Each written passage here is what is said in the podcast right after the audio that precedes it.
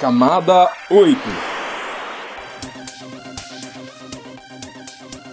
Olá, querido ouvinte, seja bem-vindo a mais um episódio do Camada oito, seu podcast sobre infraestrutura da internet, redes e tecnologia. Eu sou Eduardo Barasal Morales. E eu, Lucas Jorge da Silva. E o tema do nosso episódio de hoje será escalabilidade e crescimento das redes. Como tornar a sua rede mais escalável, flexível e resiliente. Inscreva-se e compartilhe.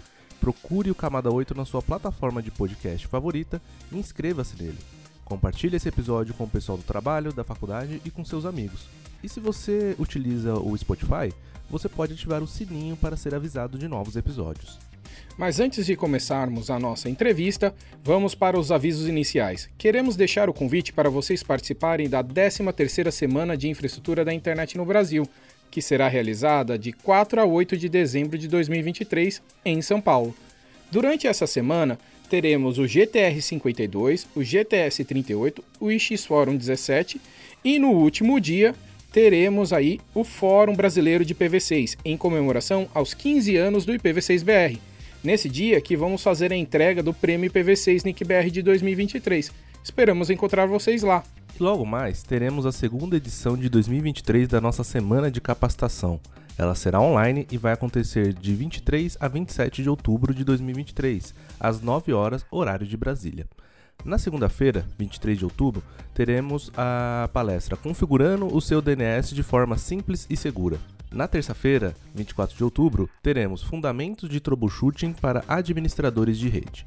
Na quarta-feira, vinte e cinco de outubro, teremos Ligando-se ao X B R, da solicitação à ativação. Na quinta-feira, vinte e seis de outubro, teremos N G X Seguro, configuração e proteção de serviços web. E na sexta-feira, vinte e sete de outubro, teremos Cabos Submarinos, como a internet atravessa oceanos.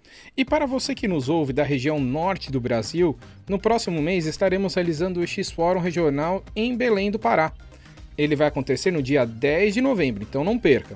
Bom, terminados os avisos iniciais, vamos para a nossa conversa. O entrevistado de hoje é o André Dias, que é C E O da Hexa Networks. Então toca a vinheta e vamos para a entrevista.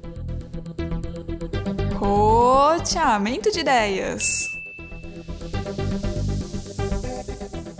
Então seja bem-vindo, André, ao nosso podcast, o Camada oito. E como já é de costume, a gente gostaria que você se apresentasse aí para os nossos ouvintes. Então, quem que é o André Dias e onde você trabalha? Olá, pessoal. Sou o André Dias, sou C E O da Hexa Networks. É, sou engenheiro de rede, trabalho já, sei lá, quase vinte anos trabalhando com tecnologia. Comecei com oito anos de idade trabalhando com tecnologia. Arrumava computador dos vizinhos ali, com um provedor todo esse dos dezesseis anos. Né? Então, aí há onze anos já trabalhando com telecomunicações no âmbito geral. Eu sou C E O da Hexa Networks, que é uma empresa de consultoria e assessoria para provedores de acesso, operadoras de trânsito e afins, né? Damos consultoria também para data center, é, enterprise e outros, outras vertentes. Legal, então vamos começar a falar um pouquinho aí do episódio de hoje, que é sobre uma rede escalável, flexível e resiliente. Como que a gente consegue ter uma rede com essa qualidade? Bom, é importante dizer primeiro o que, que seria ter isso, né? O que seria ter uma rede escalável, uma rede resiliente. Uh, primeiro, ter uma rede escalável é aquela rede que você monta a arquitetura dela e você consegue cons- continuar escalando sem precisar fazer grandes alterações no backbone. Então, no máximo, você vai fazer a substituição de equipamento, né? Uh, você monta um desenho de rede pensando já em você conseguir, daqui ali a dois, três anos, apenas fazer adição de equipamento e não mudanças bruscas nisso. Quando a gente fala de resiliência, a gente está falando de uma rede que, ela, em momentos de falha, ela consegue ter, uma, ter convergência, ela ter uma, uma, uma redundância e tudo mais. Isso seria resiliência, né? Os métodos para fazer isso, basicamente, são empregando as tecnologias e protocolos que possibilitam esse tipo de finalidade, né? Um deles que a gente vai citar é o próprio B G P, que ele acaba ajudando muito em várias finalidades na operação. É, André, a gente teve um episódio anterior que a gente conversou com o Corazza e ele explicou um pouquinho como que funciona a internet, como as informações passam, os, né, que a gente tem ali provedores de trânsito, provedores de acesso. E aí você falou sobre resiliência, né, sobre a escalabilidade. Mas antes de saber como fazer isso, a gente tem que entender como que essa rede ela funciona. Então, você poderia explicar pra gente aí um pouquinho? Claro. Eu vou focar na parte de provedores de internet, mas isso se baseia não apenas nisso, ele pode se basear em outros ambientes também, mas é um provedor de internet que eu creio que talvez seja a maior parte dos ouvintes, posso estar errado. Uh, ou no caso do, do provedor de internet, você precisa de protocolos de comunicação de roteamento, né? Protocolo de roteamento que nós chamamos de D R P, né? Dynamic Routing Protocol, justamente a possibilitar essa comunicação. O grande, a grande sacada aí é que é o seguinte, quando, dentro do, do roteador você tem ali dois planos, chamado plano de controle e plano de dados. Não vou escovar bit nessa, nessa, nessa seara, porém, quando a gente fala de tabela de roteamento, tá? Nada mais é do que é você dizer como é que você alcança um determinado lugar, certo? Para isso, você precisa em, ter uma entrada ali que nós chamamos de rota. Você precisa ter alguma forma para ter essa entrada ali. Isso pode ser feito de forma estática, certo? Ou de forma dinâmica, tá? Quando a gente fala de forma estática, poxa, funciona bem, só que chega um determinado momento que isso já não fica muito legal, fica difícil de conseguir operar, e aí você passa a ter protocolo de roteamento dinâmico, né? E aí que justamente entra toda a parte de resiliência da operação.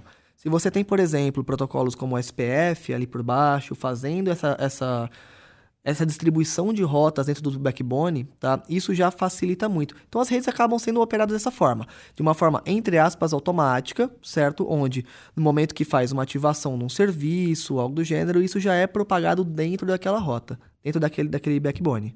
Tá, então, quer dizer que eu tenho rotas. Essas rotas, elas são basicamente caminhos.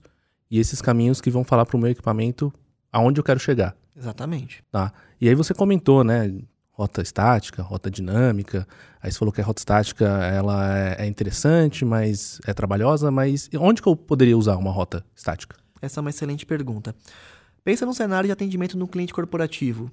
Você não vai ter um protocolo de roteamento dinâmico com ele. Uma, uma fábrica, uma, um supermercado. Ele não vai ter um sistema autônomo, por exemplo, para você ter uma ação B G P com ele. Você não vai rodar um protocolo de roteamento dinâmico. Nesse cenário, para você entregar uma rota para ele, um prefixo, você vai precisar fazer uma rota estática, tá? Nesse caso, ele é muito normal. Então, assim, mesmo tendo o protocolo de roteamento dinâmico, raramente você vai eliminar cem por cento as rotas estáticas. Você não costuma fazer isso, tá? Existem métodos, mas você sobe muito a complexidade, muitas vezes isso não vale a pena.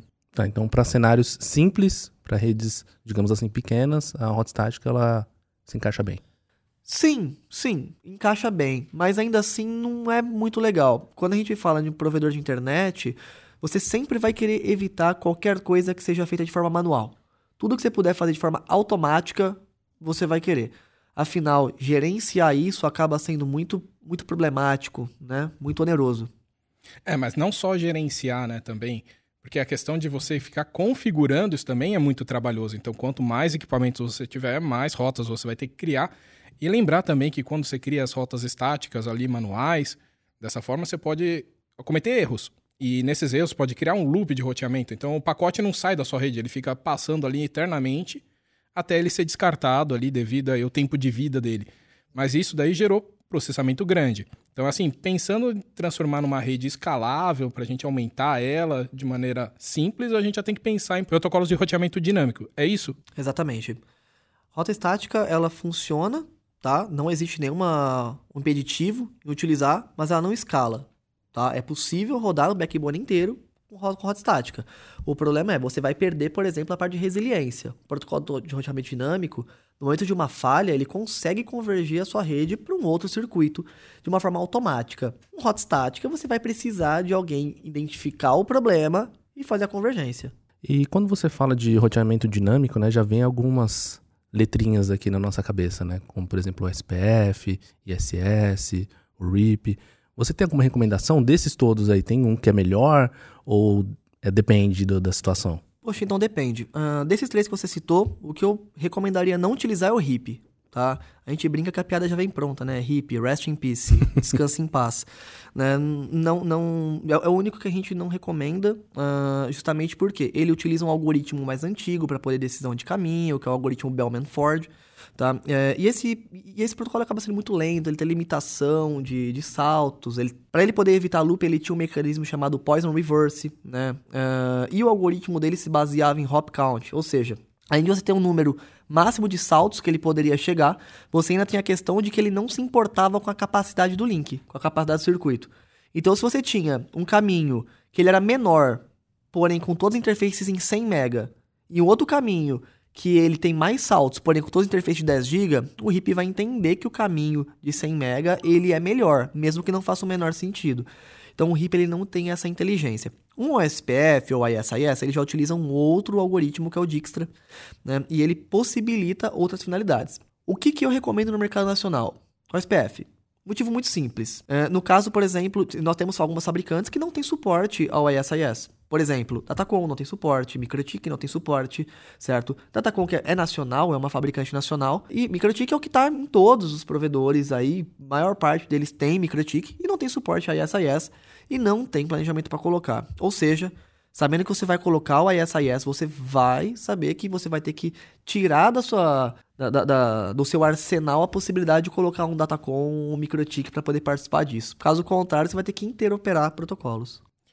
Mas, assim, acho que você falou muitas coisas, muitos assuntos importantes. Eu acho que eu queria complementar um pouquinho. Protocolos de roteamento interno, a gente falou do R I P aí, que você falou que tem as suas limitações, mas ele também foi muito utilizado no começo. E, às vezes, assim, dependendo da situação, eu já ouvi falar que é interessante de usar o R I P. Por exemplo, eu já tinha falado de redes satelitais, que o pessoal utiliza esse tipo de protocolo por ele ser mais simples, não ter tanto overhead. Não sei se ainda é utilizado, mas acho que talvez ainda tem gente, porque senão não teriam feito o R I P N G, né? Next Generation, né? Teria morrido já. Fato. O R I P, na verdade, ele teve três é, é, é, linhas a ser seguidas, né? Uh, que foi o R I P V um, o R I P V dois, que já, tinha, já era multicast, depois o R I P N G para I P v seis, etcétera. Uh, sim, de fato, tem, tem cenário que usa R I P hoje em dia, principalmente para a parte de colocar o equipamento lá no cliente, né? Tem cenário que a gente vê que eles levam R I P lá e joga pro equipamento na frente. Mas eu concordo, assim, que pensando para uma rede aqui que a gente está pensando de provedor, talvez seja mais interessante utilizar outros, como o S P F, o I S I S, né? E gostei da, da ponderação que você falou, que o roteador, né, tem que suportar e você tem que ter noção na hora de comprar, né? E isso daí não é só para o protocolo de roteamento I S I S, mas isso é, por exemplo, para o I P v seis. Se você vai comprar um roteador que não tem suporte I P v seis, né, você tem que ter noção que você não vai conseguir colocar na sua rede, isso vai te prejudicar. Então, se você quer usar algum determinado benefício, você tem que ver e testar antes de comprar. Então, é legal você ter feito essa ponderação, falado aí de alguns fabricantes. Acho legal da gente falar que o I S I S também é utilizado, foi definida em R F C, uh, não é tão utilizado aqui no Brasil, talvez alguns fabricantes não tenham tanto implementado, mas outras redes utilizam. E é tão utilizado tanto quanto o S P F, não tanto quanto o R I P, porque o R I P é bem antigo. Mas uh, o I S I S ele já é um pouquinho mais utilizado e, e é bem estruturado.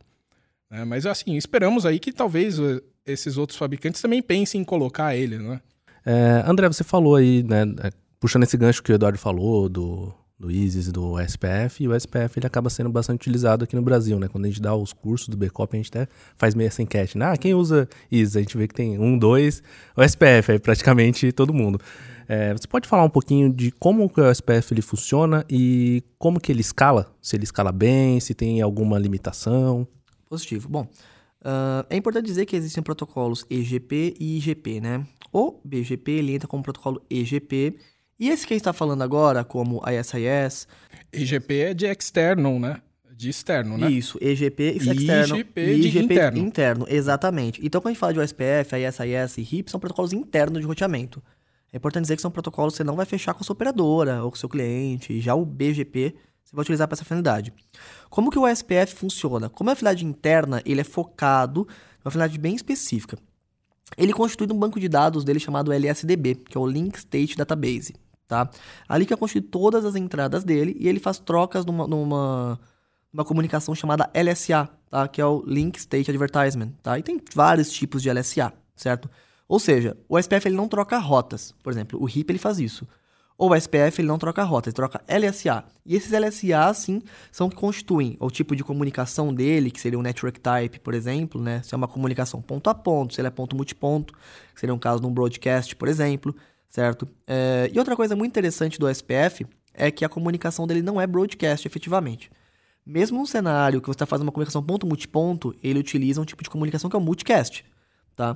Então, esse multicast diz que você vai conversar com um grupo. Todos os equipamentos que são D R, todos os equipamentos que são O S P F, que falam S P F, né? Isso é bem inter- importante porque você evita todo aquele flooding. Só que tem um detalhe. Toda alteração que é feita na rede, por padrão, ele fluda essa comunicação na rede, que é o L S U, que é o Link State Update, tá? E você vai querer evitar isso ao máximo. É por isso que a gente fala, não use o O S P F com coisas que não deveria. Sempre deixe o O S P F o mais enxuto possível, porque você não quer que mude. Qualquer coisinha que mudar da rede, ele explode. Fludar, você está querendo dizer inundar a rede Exatamente. de pacotes, né? Então ele manda muitas mensagens e aí acaba gerando processamento, acaba comendo banda, e aí não é tão interessante, né? Exatamente. Mas aí o O S P F ele trabalha com um esquema de áreas, né? É. E aí você pode diminuir o escopo de mensagens que são trocadas, né? E aí é interessante de utilizar, certo? Para a gente poder ter uma escalabilidade maior da nossa rede, ampliar e não fludar de tantas mensagens. Sim e não. Área, aí tá aí uma coisa que o I S I S ele é superior ao O S P F, que é a questão de flexibilidade de divisão de áreas, né? Uh, o O S P F, sim, ele tem a possibilidade de áreas, tá? Mas vou te falar que isso é, é utilizado, mas não é tão legal quanto parece, tá? Ele é mais difícil de escalar dessa forma. E hoje, com outras tecnologias, você consegue escalar de uma forma melhor, né? Na verdade, o, o, o, a ideia de áreas foi criada lá atrás, quando o O S P F surgiu. E lá nós tínhamos equipamentos que não tinham chips especializados para nada, né? Então, qualquer inundação que você tinha, uh, o hardware sofria, certo? Isso é totalmente diferente hoje em dia, certo? Então, você consegue trabalhar ele de uma forma muito mais tranquila do que era antigamente. Então, assim, as áreas, pouco a pouco, estão caindo em desuso. Tá? E aí o pessoal fica tudo na área zero, Exatamente. que é a área backbone, que é a área central. Exatamente. Né? Tá? Basicamente, a diferença das áreas é você dizer qual tipo de L S A vai comunicar uma para a outra. Então, você contém essas inundações, entendeu? E qual que é a vantagem do I S I S comparado ao O S P F que você estava comentando nessa questão? Então, o O S P F em si, toda a comunicação que você vai fazer de uma área para outra, você tem que passar na área backbone. Isso é uma... É, é, foi o jeito que ele foi desenhado, certo? É, funciona bem, mas ele acaba gerando dificuldade para escalar em alguns casos, certo? O I S I S ele é dividido em dois levels. O level seria como se fosse a área, tá? Então tem o level um e o level dois e o level um, dois, que serve para você fazer um meio de campo ali, né? Nesse caso, o I S I S ele é mais tranquilo para poder ser utilizado. Mas mesmo assim, eh, eu ainda não consigo ver o I S I S sendo tão importante eh, como a, a gente vê o pessoal falando, tá? Porque existem outros meios de você fazer isso ainda. Se você deixar o seu I G P ali, o seu, o seu O S P F bem enxuto, tá? Você vai evitar esse tipo de problema, tá? Então, por exemplo, você pode fazer uma injeção de rotas na sua tabela de roteamento. Mas para que, que você vai fazer isso? Você pode evitar, você pode fazer isso via B G P. Ou seja, deixa o protocolo de roteamento interno, o I G P, focado para o que ele tem que fazer, backbone. O resto, faz via B G P. É, o pessoal fala bastante do redistribute, né? Que Exatamente. Aí pega informações do B G P, por exemplo, e coloca no O S P F, né? Isso daí, então, não é recomendado. Muitos casos não tem como fugir, tá? Quando você começa a mesclar isso, ou começa a ter o seu, o seu O S P F dedicado só para o seu backbone, B G P para transportar rotas que não seja... Ou sejam serviços, por exemplo, o nível de complexidade ele sobe, isso é fato, tá? Só que chega um momento que isso fica difícil escalar. E aí que entra o cenário e começam a pedir a área, começam a falar, ah, o I S I S é melhor, e etcétera. Então, assim, é, existem formas de evitar isso, só que o nível de complexidade sobe. Mas vamos, convenhamos, subir área também aumenta o nível de complexidade, mudar para I S I S também sobe o nível de complexidade, tem menos pessoas que dominam também o protocolo. Então, isso tem que ser tudo pensado, né? Eu acho que tem que seguir aquela máxima do KISS, né? Keep it simple. Exato. Não sei se eu falo o resto, mas, né? Keep it simple and short. É, keep it simple and short, boa. Então, a gente deixar sempre o mais simples. Então, legal, você está falando que esses protocolos como o I S I S, o O S P F, que são I G Ps, que são internos numa rede, para eles trocarem as rotas do backbone, mas não trafegarem muitas rotas, porque senão eles demoram para escalar e as coisas ficam um pouquinho mais lentas, dá mais dificuldade. E aí você carrega as rotas, por exemplo, dos clientes aonde? Via B G P. Pensa comigo, pensa que o provedor ele tem um concentrador P P P O E, lá, chama de B N G, vou falar concentrador P P P para facilitar. Com vinte mil assinantes conectados, o O S P F vai ter vinte mil rotas. Ah, mas tem como sumarizar. Poxa, ainda que isso seja sumarizado, você vai ter que se preocupar. Sumarizar seria você pegar essas vinte mil rotas e transformar em uma, tá? Mas mesmo assim você vai ter que se preocupar, porque eventualmente você vai precisar mais, né? E aí você pode utilizar o B G P para isso, certo? Você mantém o seu O S P F... como o, o, realmente a, a, a, o seu underlay, nós chamamos, seria a estrutura da sua rede, tá? E aí você utiliza o B G P para poder saltar isso. Aí você vai precisar também de M P L S para isso, mas nenhum nível de complexidade de M P L S aí. Tá, então a gente está falando da, de como transformar a rede em escalável para você poder crescer. Seria interessante a gente trabalhar com menos rotas em alguns protocolos e deixar outros protocolos carregarem mais rotas, né? No caso aí você está falando do I B G P. E a gente deixa isso mais escalável. Outro ponto que acho que a gente poderia comentar também na questão da, de você deixar ela resiliente, né? Que esses protocolos de roteamento dinâmico, como você já mencionou, quando há uma falha no link, no enlace, ele acha, ele converge para uma nova rota, para um novo caminho, né? E é legal também da gente comentar, por exemplo, que desse do I B G P, né, que você comentou, ele tem essa questão também de resiliência? Sim, se você utiliza o B G P apenas é, em conjunto com o S P F, você não está utilizando para substituir, mesmo que ele esteja para substituir também funcionaria, mas se você está utilizando o, o, o, o B G P junto com o S P F, quem vai fazer a convergência é o S P F. O B G P ele apenas salta, ele apenas obedece o que o, B G, o, que o S P F manda. Então o S P F vai achar os caminhos e depois o I B G P vai utilizar esses caminhos para poder se comunicar e trocar as rotas de clientes por cima dessa infraestrutura. Exatamente. Tá, então aí a gente está construindo uma rede mais escalável, mais eficiente dessa forma, de um jeito da gente conseguir separar as coisas e também ali de garantir o funcionamento mesmo que algum salto venha a cair. Exatamente. É só importante deixar claro que esse tipo de infraestrutura ele não funciona sem M P L S. Você tem que ter M P L S pelo menos ativo na rede para poder funcionar. Do contrário, ele não funciona, tá? Não, mas segura um pouquinho esse assunto aí do M P L S, que tem muita coisa ainda para a gente comentar.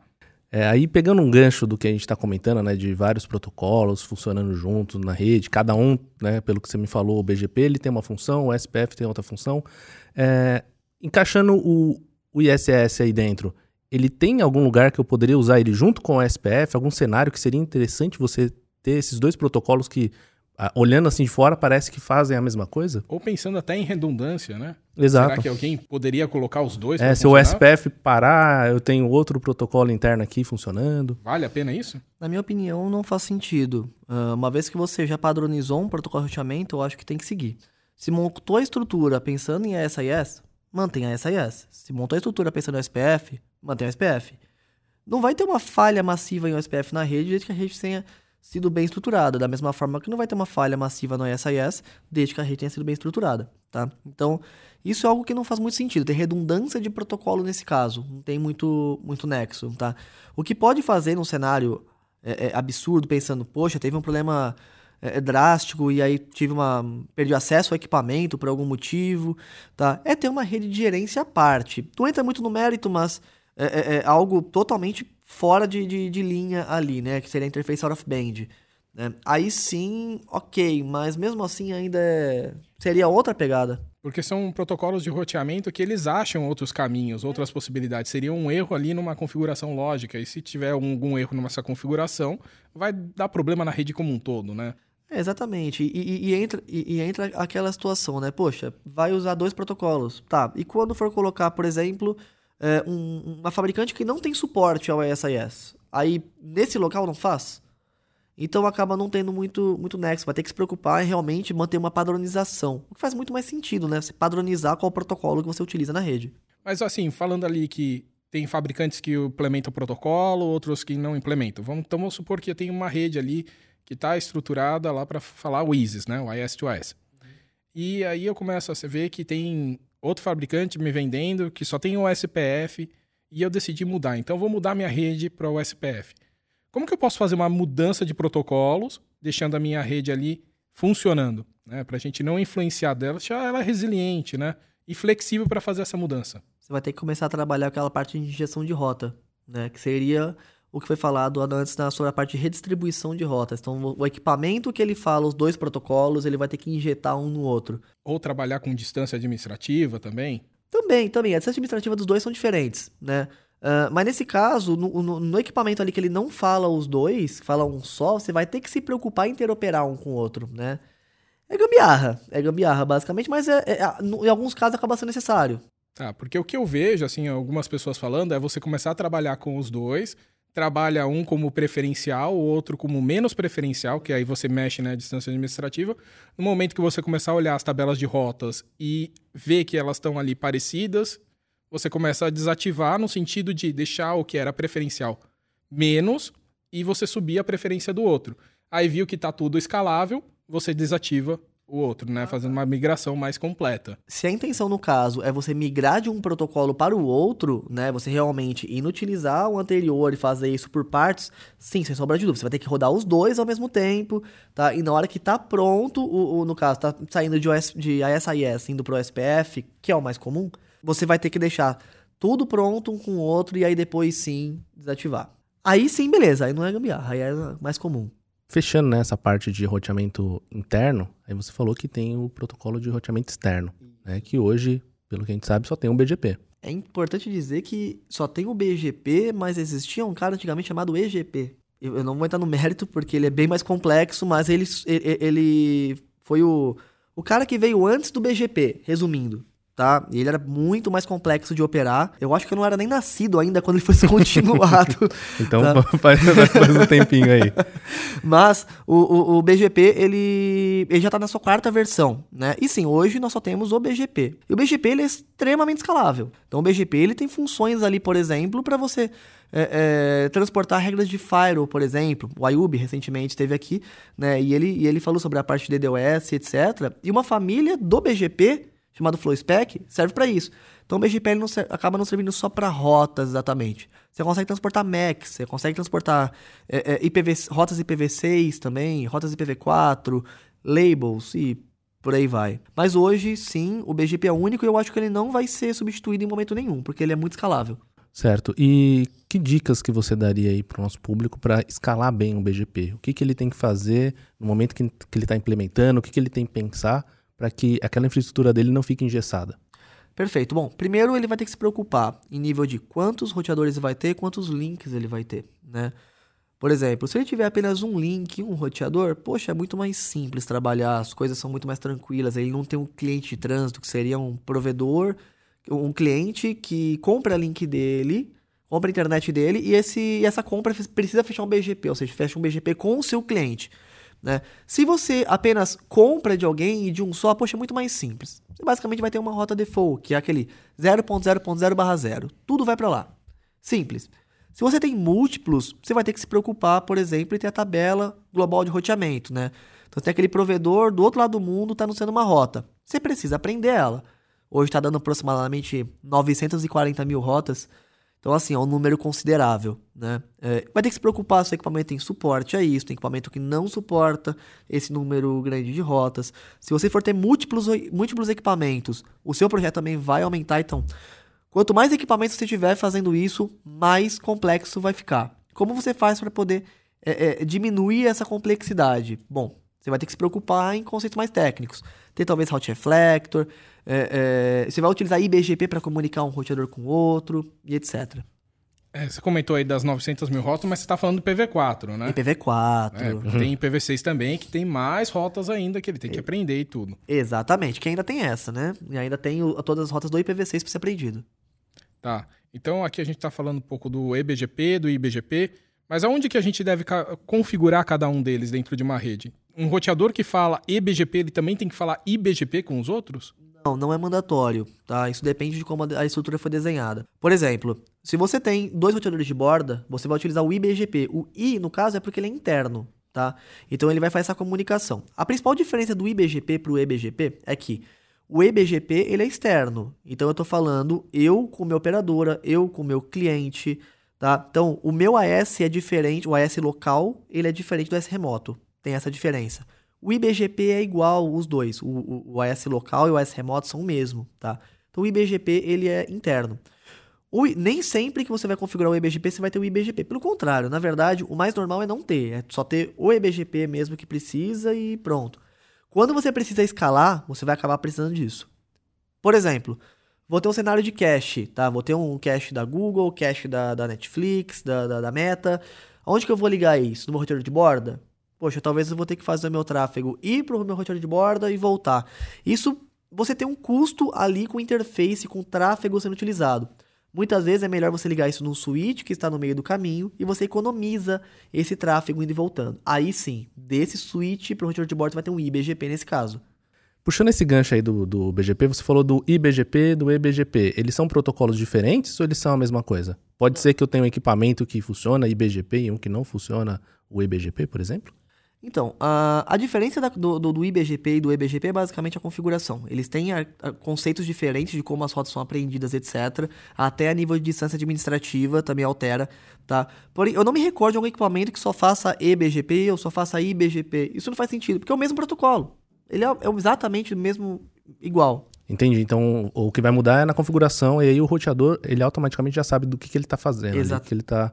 É, sendo configurado. Exatamente. E, e alguns vendors tem que dizer que ele, você vai fazer a sessão B G P como interna. Alguns hum, casos tem que dizer isso. Tem que ser específico. É, mas é, eu não me lembro de um cenário, de um, de um equipamento que não tenha suporte a uma das duas funções. É, porque, novamente, é o mesmo protocolo. Não vai fazer muita diferença nesse caso. Certo. E aí o I B G P, né, o izinho ali é de... Interno. Interno, né? O I B G P, ele pode substituir, por exemplo, o O S P F ou o I S I S que você comentou, já que eles também são protocolos internos? Essa é uma excelente pergunta. Existe uma, uma palestra que foi feita no Nanog, se eu não tenho engano, em dois mil e oito, tá? Uma palestra da Microsoft, é chamado B G P is the better... I G P, é, que seria o B G P é o melhor I G P. Ah, e, essa, e essa palestra na N O G consiste em um, em um palestrante ali tá mostrando como que foi feito o ambiente da Microsoft, onde eles removeram toda a parte de O S P F e mudaram tudo para B G P. Importante dizer que isso foi feito no meado de dois mil e oito. As tecnologias que eram empregadas naquela época são diferentes das tecnologias empregadas hoje em dia, certo? E isso é muito interessante, porque, sim, conceitualmente, o B G P ele pode substituir o O S P F, mas não exatamente o I B G P. Tá? Ele até pode, mas é mais complexo. O mais normal de ver é o pessoal utilizando o E B G P. Então, cada roteador teria um A S específico. Minha opinião, não me parece uma boa ideia, uma vez que o B G P ele tende a demorar mais para comutar. Ele não foi criado, desenvolvido pensando em ter comutações rápidas. Então, você vai ter que lançar a mão de outros recursos para poder que a comutação seja rápida. O B G P ele tem que existir como, a, como o conceito de o cara que consegue empurrar rotas, o cara que consegue carregar muitas rotas. No treinamento que a gente ministra, a gente até coloca que os equipamentos ali que, que falam B G P, ele é o, o Hulk e o Tony Stark, porque teoricamente são os, equipa- os, os caras mais fortes ali para poder carregar a rota, né? E essa é a mesma lógica aqui. O B G P tem que ser o cara que ele consegue empurrar muitas rotas. Cara, se fosse pegar o full route que a gente recebe, novecentos e quarenta mil rotas I P v quatro, e jogar no S P F, o equipamento ia chorar. Agora no B G P ele consegue trabalhar com isso muito tranquilo. É, tem que lembrar que isso daí é um full route que ele está recebendo. Ele pode estar tá recebendo de outros também full route. Então, aumenta mais do que novecentos mil rotas. E ele vai ter que trabalhar nas preferências e assim por diante. Exatamente. É. Mas por que, que a gente vê o B G P como um protocolo flexível? O que, que você enxerga? Bom, o B G P está na quarta versão dele. Agora é o B G P quatro, né? E quando começou o I P v seis lá atrás, teve que pensar, poxa, como é que nós vamos fazer para que o B G P consiga ter rotas I P v seis? Porque inicialmente ele fazia apenas I P v quatro. Como é que eu vou pensar nisso? Bom, daí surgiu o M P B G P, tá? Que é o B G P que consegue transportar múltiplas rotas, tá? Com múltiplas comunicações. A ideia da flexibilidade dele vem disso. Então, se você já subiu uma sessão B G P e I P v seis, parabéns, você já utiliza o M P B G P, ele já é utilizado nisso, tá? É, essa flexibilidade dele conseguir transportar outros tipos de comunicações cria essa flexibilidade para ele. Por exemplo, quando a gente fala do FlowSpec, que ele transporta regras de firewall, tá? Quando a gente fala do V P N v quatro, V P N v seis, que são outras famílias de endereço, que ele consegue transportar rotas já com label M P L S. Quando a gente fala, por exemplo, do próprio I P v seis, tá? Então ele tem várias famílias de endereço, o E V P N mesmo, que ele consegue transportar M A Cs. Então ele tem diversas possibilidades ali que trazem uma flexibilidade muito legal. Então uma rede que efetivamente precisa escalar de uma forma muito grande, é impossível fugir do B G P no backbone. Você vai ter o seu protocolo de roteamento dinâmico interno ali, seu S P F, seu I S I S, que seja, e você vai ter muito B G P comendo solto também na rede.